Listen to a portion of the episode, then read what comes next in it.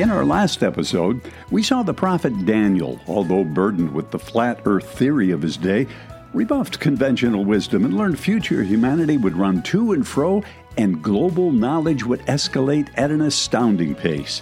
And by golly, the most prolific prophet of his day turned out to be right on point. Hi, everyone. I'm Bill Nordstrom, and welcome to the program today. Today, knowledge is increasing at a phenomenal rate. What used to take decades now takes minutes. That's a big deal. Think about it. Knowledge, the ability to know something and communicate it, is nearly instantaneous, and that ability in this time frame the time frame in which we live, it actually speaks volumes about the importance of Bible prophecy, how it's being communicated, and our responsibility for conveying such knowledge with divine accuracy.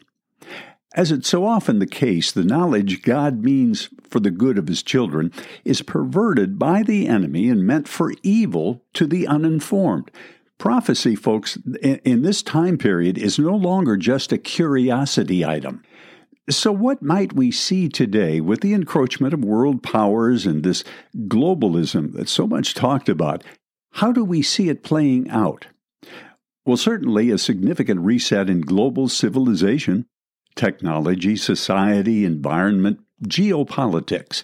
We see this happening in real time with pandemics disrupted distribution systems, increasing shortages in basic foodstuffs, even the ingredients to fix them.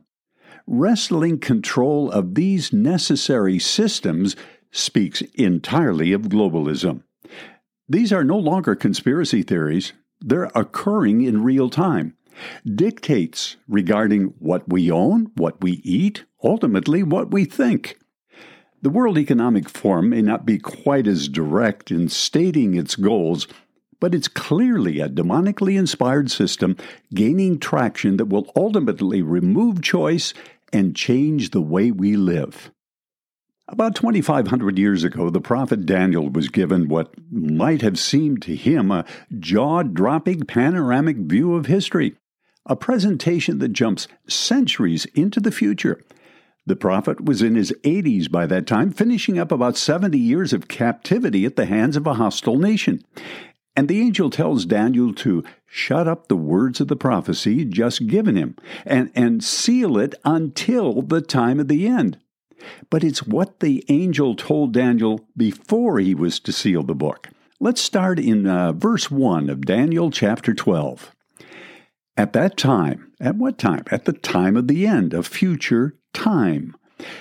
Michael shall stand up, the great prince who stands watch over the sons of your people. And there shall be a time of trouble such as never was since there was a nation. Significant words. Michael would stand up, a war would break out in heaven.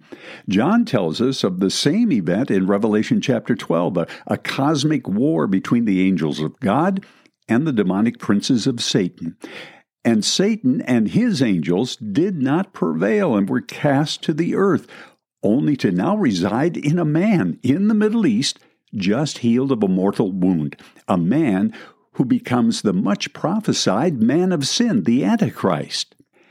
The angel continues with Daniel in verse 2 And many who sleep in the dust of the earth shall awake some to everlasting life, some to shame and everlasting contempt. Those who are wise, this is key, those who are wise, that, that have the knowledge and the wisdom of the time and, and understand the season at which they live, those who are wise shall shine like the brightness of the firmament, and those who turn many to righteousness like the stars forever and ever. Now here's the key, verse 4. But you, Daniel, shut up the words and seal the book until the time of the end. Many shall run to and fro, and knowledge shall increase. Folks, that's globalism. I believe we can be certain Daniel was seeing something in the spiritual realm 2,500 years ago that would have would have been very difficult to put in the language of 21st century globalization. Nevertheless, Daniel was told to seal up the prophecy because it pertains to the time of the end. The prophetic knowledge the angel had already shared with Daniel probably well assured the old prophet he was on solid ground, and we contemporary believers know that he was. So, with that background and that understanding of this phenomenal, nearly three chapter prophecy, we can see, understand, and yes, we can communicate the events that are shortly to come, leading to its fulfillment. Listen to Isaiah chapter 10, verse 22. For though your people, O Israel, be as the sand of the sea, a remnant of them will return. That's a latter day return. The destruction decreed shall overflow with righteousness. Listen to that. A command ordered by God using Israel's ancient enemies to devastate the land and the people in a divine discipline.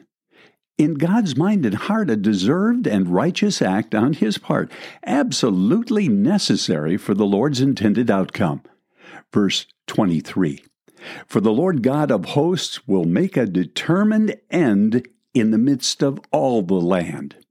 Listen to the Apostle Paul, centuries later, affirm that very word from God in, in Romans chapter 9, verse 28 for he will finish the work and cut it short in righteousness, because the Lord will make a short work upon the earth. What are we to make of that verse? Paul's actually quoting from Isaiah chapter 10 to mean that while a remnant of Israel will be spared in the time of Jacob's trouble, those who refuse to repent will experience God's speedy and righteous vengeance against sin.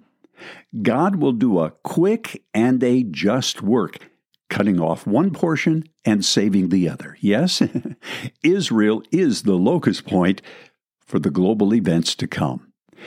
Jesus addressed the matter in Matthew chapter 24. For then there will be great tribulation, such as not been since the beginning of the world until that time, no, nor ever shall be.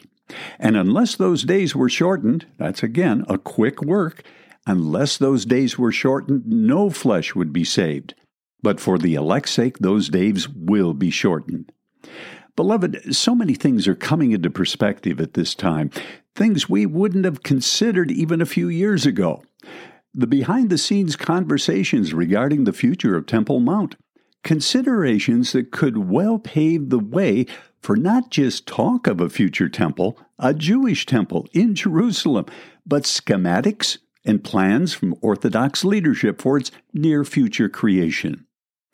While there's still a number of prophetic events that will continue to methodically unfold, as we've so often discussed in our Critical Must series, it does seem the time and the occurrences are happening at an astounding pace. The prophet Hosea made it abundantly clear the Lord would turn his face from the covenant people and return to his place in the heavens for a short 2,000 years.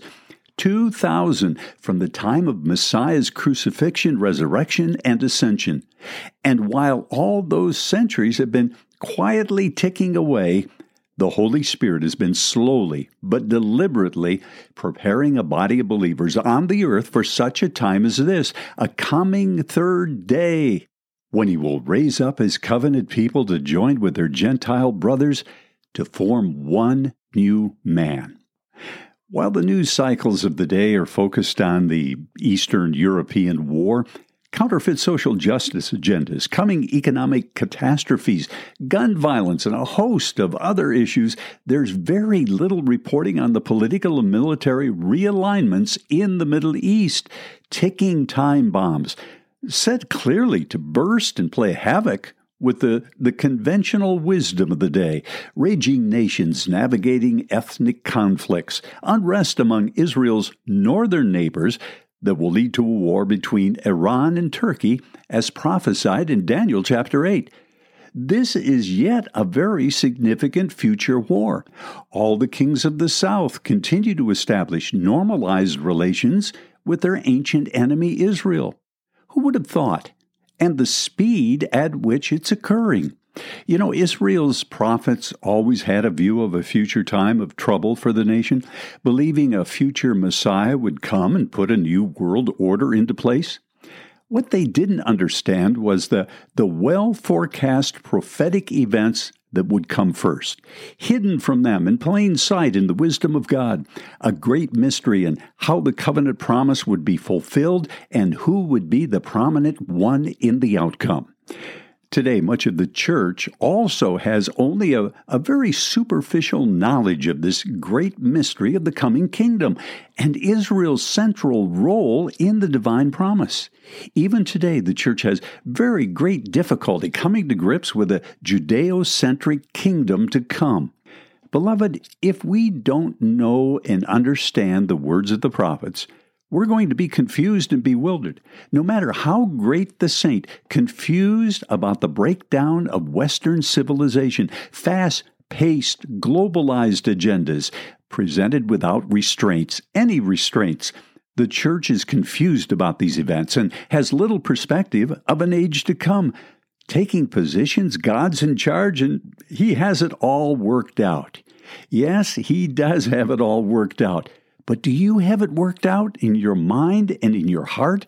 Do you have it worked out in the Word of God when you read it? Worked out that He's requiring His assembly of believers to move quickly with a new level of spiritual intimacy in a spirit of brokenness and humility? given to spirit led intercessory prayer and travail for wisdom. And no matter the challenges, walk in the confidence of God's love and mercy. And on that note, Father, let's pray. God and Father of our Lord Jesus Christ, from whom the whole family of heaven and earth is named, these are the days for an extraordinary outpouring of your wisdom on your bride. And we believe that's exactly what you're poised to do. You'll finish the work, Father. Your word says you will. You'll cut it short, and you'll cut it short with your divine discipline awakening the church for its divine mandate just prior to the establishment of your kingdom right here on earth. Father God, just as Jesus' disciples asked him to teach them to pray, Father, we ask that your Holy Spirit teach us to pray privately and yes, corporately. That your church would get intentional in its prayer life, that it would begin to cry out in houses of prayer Yes, Father, that's a, that's a globalization of a different kind. For all that, my Lord, we ask, and we need wisdom in the asking. Amen and amen. Maranatha, beloved. I'm Bill Nordstrom.